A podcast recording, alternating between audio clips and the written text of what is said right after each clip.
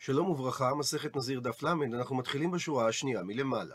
וראשית נזכר בדברי התוספתא מעמוד הקודם, מעשה ברבי חנינה שהדירו אביו בנזיר והביאו לפני רבן גמליאל. והיה רבן גמליאל בודקו, לפי תנא קמא לידע אם הביא שתי שערות אם לא הביא, ומסביר תוספות שלפי תנא קמא הוא בדק אותו כאשר רבי חנינה היה יותר מבין שלוש עשרה שנה ויום אחד. רבי יוסי ברבי יהודה לעומת זאת אומר, שרבי חנינה באותו שלב היה יותר מי"ב שנה ויום אחד, כך שרבן גמליאל בדק אותו כדי לידע אם הוא הגיע לעונת נדרים או לא. ונקרא את הדברים לפי הגרסה בתוספות. אי הייתי בית שערות מעיקר הקאי בנזירות דידי, ואי בסוף קאי בנזירות דאבוה. כלומר, אם בדקו באותה שעה שהוא בא לפני רבן גמליאל, באותו יום שהדירו אביו, ואז מצאו לו שתי שערות, אז פשוט הדין שהוא כבר גדול כי הוא בשנתו ה-שלוש עשרה, ונדרו זה בשביל עצמו. ואי לבסוף, כלומר, עכשיו שהוא לא בדקו אותו באותו היום, שהרי אמר רבי חנינה לרבן גמליאל, אל תטרח לבדוק אותי, אז אם אכן הוא לא הביא שתי שערות עד לאחר שלושים יום שהזיר אותו אביו, ודאי ששלושים היום הללו היו בשביל נדר אביו. ושואלת הגמרא, כי הייתי במציאי, מה יהיה הדין? כלומר, מסביר תוספות, כאשר נראו בו סימני בגרות, שתי שערות, בתוך שלושים יום, מיום שהזירו אביו, האח הוא יצא יתד נזירות באותם שלושים יום, שהרי נזירות אביו מתבטלת אחר שהוא הביא סימנים. אז נשאלת השאלה, איך הוא יביא את קורבנות הנזיר שלו בסוף שלושים יום שהדירו אביו? וממקד את הגמרא את שאלתה, הניחא, הדבר מסתדר לרבי יוסי ברבי יהודה, דאמר שהאב יכול להדיר את בנו עד שיגיע לעונת נדרים. ומסביר התוספות, שהרי רבי יוסי ברבי יהודה העמיד את המציאות בתוספתא, כאשר רבי חנינה היה עומד בשנת ה-שתים עשרה שלו. ובגיל כזה, גם אם הוא יביא שתי שערות, זה לא נחשב לסימני בגרות, אלא זה נחשב לשומה. וגם אם יש חשש שמא יגיע לגיל עונת נדרים, מסביר רבנו תם, שעונת נדרים אינה סותרת את הנזירות שהאב הזיר אותו, שאומנם האב אינו יכול להדירו מכאן ואילך, אבל מכל מקום, היכן שהוא הדירו קודם עונת הנדרים, אין הנזירות פוקעת בגלל עונת הנדרים, כיוון שגדר עונת נדרים זה דרבנן ולא דאורייתא. אלא מקשה הגמרא, לרבי דאמר שהאב יכול להזיר את בנו עד שיביא שתי שערות, והמציאות המדוברת בתוספתא שרבי חנינה כבר היה בשנתו ה-ארבע עשרה, מה איכא למימר? כיצד יש לך לומר ולהסביר את התוספתא? שממנה משמע שיכול היה רבי חנינה להביא את הקורבנות שלו בסוף שלושים יום מיום הנזירות שאבא שלו הזיר אותו, והרי אם הוא יביא שתי שערות בתוך אותם שלושים יום, זה סותר מדאורייתא את הנזירות של אביו. אז כיצד אמר רבי חנינה לרבן גמליאל, אל תצטער לבודקני, והרי קיים החשש שאם הוא הביא את השערות בתוך שלושים יום, זה סותר את הנזירות בשביל אבא, והוא צריך לספור שלושים יום חדשים בשביל נזירות עצמו. ונעזר בסרטוט הבא כדי להבין את שאלת הגמרא. אב שהדיר את בנו הקטן עד יום הולדת שתים עשרה, זאת אומרת עד שנתו ה-שתים עשרה כולל, גם כאשר הוא ייכנס לשנתו ה-שלוש עשרה, אין הנזירות בטלה, למרות שהגיע עונת הנדרים, שעונת הנדרים היא מדרבנן, כמובן במקרה שלא מיכה הילד או קרוביו. אבל אם אחרי הבר מצווה, דהיינו כאשר התחילה שנתו ה-ארבע עשרה, הוא הביא שתי שערות, הרי הוא בוגר מדאורייתא, והנזירות שהזיר האב את בנו בטלה. רבי יוסי ברבי יהודה העמיד את המציאות שרבי חנינה היה בן שתים עשרה שנה ויום אחד, דהיינו בשנתו ה-שלוש עשרה, ורבן גמליאל רצה לבדוק האם הוא כבר הגיע לעונת הנדרים או לא, כי בכלים שהיה להם בימיהם לא היה להם תיעוד מדויק בין כמה הילד. אבל כך או כך, מספיק היה שהוא ישמור שלושים יום ואז יביא את הקורבנות, מפני שגם אם עונת הנדרים הגיע באמצע ה-שלושים יום, הרי היא לא מבטלת את הנזירות שהאב הדיר אותו. אבל קשה על רבי שהוא העמיד שרבי חנינה היה כבר בשנתו ה-ארבע עשרה, וקשה, הרי אם הוא הביא שתי שערות באמצע ה-שלושים יום, מדין דאורייתא הוא מבטל את הנזירות שהאב הדיר אותו, והוא צריך להתחיל ולספור שלושים יום חדשים. אז כיצד זה מסתדר עם מה שמשמע מהתוספתא, שאחרי שלושים יום הוא יכול כבר היה להביא את קורבנות נזירותו? אמרי, אמרו על כך את התשובה הבאה, לרבי אכן לקא תקנתא, אין תקנה, אין אפשרות אחרת לרבי חנינה, עד דייתיב דילי, עד שהוא יישב שלושים יום בנזירות עבור הנזירות שהוא קיבל על עצמו, ויתיב דאבויי, והוא יישב עוד שלושים יום עבור נזירות אביו. מה שאומר שרק לאחר שישים יום הוא יוכל להביא את קורבנותיו. ונקרא את המשנה על פי גרסת התוספות. האיש מגלח על נזירות אבית, ואין האישה מגלחת על נזירות אביה. מבאר את המשנה כיצד מדובר. מי שהיה הוא ואביו נזירים, והפריש אביו מעות סתומים לנזירותו, דהיינו שהוא לא אמר על המעות לאיזה קורבנות הם מיועדים, ומת האבא, במקרה כזה רבי יוסי אומר, הרי המעות האלו ייפלו לנדבה, והבן לא יכול להשתמש במעות האלה עבור קורבנות נזירותו. שהרי בשעה שהבן קיבל על עצמו נזירות, היה חיוב נזירות מוטל גם על האבא. וממשיכה המשנה, וזהו המקרה שמגלח הבן על נזירות אביו, במקרה הבא, הרי שהיה אביו נזיר, והיו לו מעות סתומין ומת האבא, ואמר הבן, הרי אני נזיר על מנת שאגלח על מעות אבא. אז זהו המקרה שמגלח הבן על המעות של נזירות אביו, שהרי מראש הוא קיבל את הנזירות, על דעת כן שהוא יביא את הקורבנות מאותם מעות שהניח אביו. ושואלת הגמרא, מה הייתה מה? מה הסיבה שהבן יכול לצאת ידי חובה במעות שהפריש אביו עבור הקורבנות שלו? עונה על כך, אמר רבי יוחנן, הלכה היא בנזיר. זאת אומרת, זה הלכה למשה מסיני, שמאפשרת באופן יוצא דופן, שהבן יכול להביא את הקורבנות שלו במעות שהפריש אביו. ועל מה שאמרה המשנה, שיש הבדל בין נזיר לנזירה, שהאיש מגלח על נזירות אביו ואין האישה מגלחת על נזירות אביה, שואלת הגמרא, פשיטא, מה באה המשנה לחדש? הרי זה דבר פשוט. מהי למאמרה? מה באה המשנה לומר בדין הזה? האם היא רוצה לומר דבן יורש את אביו ובת לא יורשת את אביה? והרי זו הלכה ידועה בדיני ירושה. ולכן פשוט שהאיש יכול להביא את הקורבנות מהמעות שהוא ירש מהאבא, מה שאין כן האישה.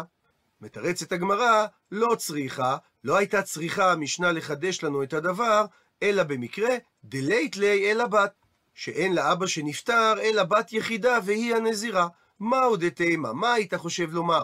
שיורשין גמירין לה, שההלכה למשה מסיני, שילד מגלח על נזירות האב, זה בכל מקרה של ירושה, כך שאם הבת היא בת יחידה והיא יורשת את האבא, הרי שהיא יכולה להשתמש במעות עבור קורבנות הנזירות שלה.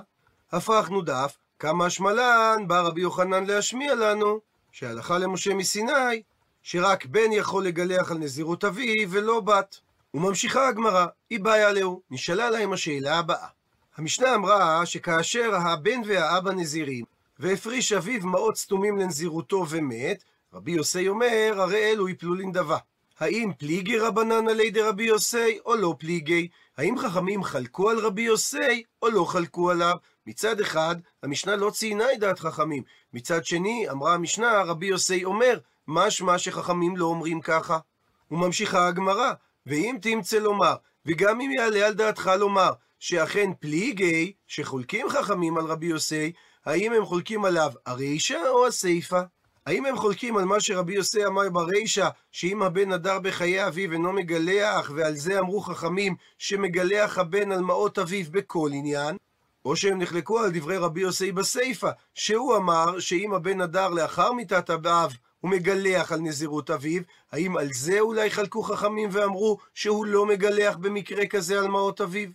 מתרצת הגמרא, תשמע בו שמע הוכחה מהברייתא הבאה. כיצד אמרו האיש מגלח על נזירות אביו?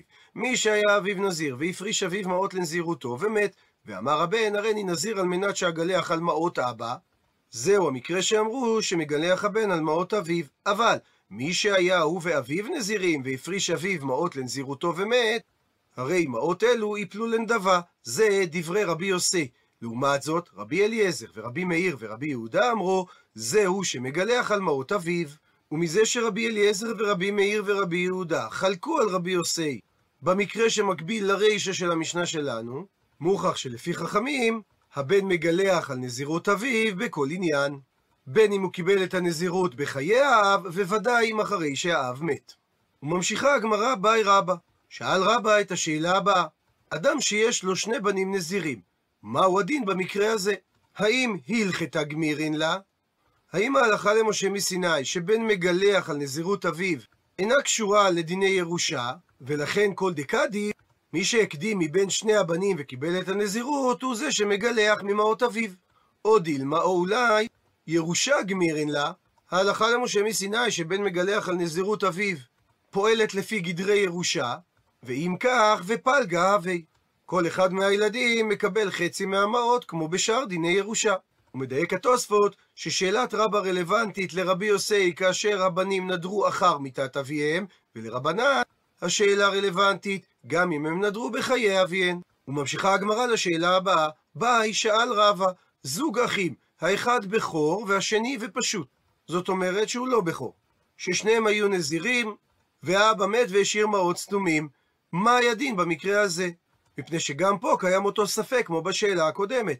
האם הלכת הגמירין לה, שההלכה למשה מסיני לא קשורה לדיני ירושה, והילכך לא באי גילוחי לפוי מדי שקיל?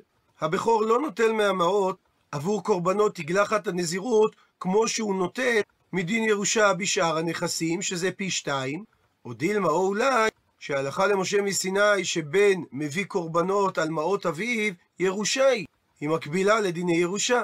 וכי איך היא דשקל פי שניים, וכמו שהבכור לוקח פי שניים בנכסים, הכי מגלח, כך הוא לוקח גם במעות הללו, שני שליש מהשווי שלהם עבור קורבנות הנזירות, והאח הפשוט יקבל רק שליש. והשאלה ממשיכה, ואם תמצא לומר, וגם אם תאמר, שההלכה למשה מסיני ירושה היא, שהיא מקבילה לדיני הירושה, ולפום דשקל מגלח, וכל אחד מהאחים מקבל מהמעות עבור קורבן הנזירות שלו, כפי שהוא היה מקבל בדיני ירושה, עדיין יש צד להסתפק. אולי ובחולין הוא דאית לפי שניים, אבל בהקדש לא. אולי דין ירושה שהבכור מקבל פי שניים זה רק בנכסים שהם חולין, ולא בהקדש כמו המעות שהשאירה אבא. או דילמה, או אולי תאמר שכיוון דקני ללגילוח לא שנה, שכיוון שבסופו של דבר הבן יורש את המעות הללו עבור התגלחת שלו, אז אפילו שהאבא אמר כשהוא הפריש אותם שזה עבור קורבנות נזירותו שמוכח שזה לשון הקדש, עדיין מקיימים מהם דין ירושה, והבכור יקבל שני שליש והפשוט שליש. ומביאה הגמרא ספק נוסף, מה הדין כאשר אביו היה נזיר עולם והוא נזיר סתם, או להפך, שאביו היה נזיר סתם והוא נזיר עולם? מה יהיה הדין במקרה הזה? כי גמירין הלכיתא, שמה שלמדנו הלכה למשה מסיני, שבן מגלח על מעות אביו זה רק בסתם נזירות, ולא בנזירות עולם, או דילמה, או אולי לא שנה. זה לא משנה ואין חילוק, וגם כאשר אחד מהם הוא נזיר עולם, עדיין נאמרה על זה ההלכה למשה מסיני. וממשיכה הגמרא ומבארת ספק נוסף, ואם תמצא לומר, וגם אם יעלה על דעתך לומר, האחא שכאן כן נוהגת ההלכה למשה מסיני, אפילו שאחד מהם נזיר סתם ואחד מהם נזיר עולם, הרי סוף סוף אידי ואידי נזירות טהרה, זה וזה גם האבא וגם הבן מביאים את אותו סוג קורבן, שזה קורבן של נזיר טהור. ולכן בא הסתפק רבשי במקרה שאביו היה נזיר טמא, והוא הבן נזיר טהור, או הפוך, שאביו היה נזיר טהור והוא הבן נזיר טמא, מה יהיה הדין במקרה הזה? הוא מסביר התוספות, אם האבא היה נזיר שנטמא, והוא הפריש את המעות עבור ציפורים ואשם, האם הבן יכול להוסיף על אותם מעות כדי להביא קורבנות חטאת עולה ושלמים עבור נזירות הטהרה שלו? או אפשרות נוספת להסביר, שאביו היה נזיר שנטמא, וחזר והתחיל ומנע את נזירות הטהרה שלו. ומסתפק רבשי, שהואיל ונטמא האבא בשלב הנזירות שלו, זה לא דומה לנזירות הבן, שהוא לא נטמא בשלב הנזירות שלו.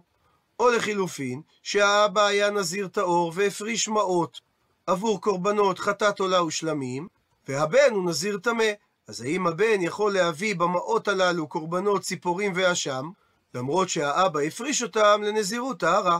ועל כל הספקות הללו נשארת הגמרא בתיקו, תשבי את הרץ קושיות ובעיות. בשעה טובה הדרן הלך פרק מי שאמר. עד לכאן דף למד.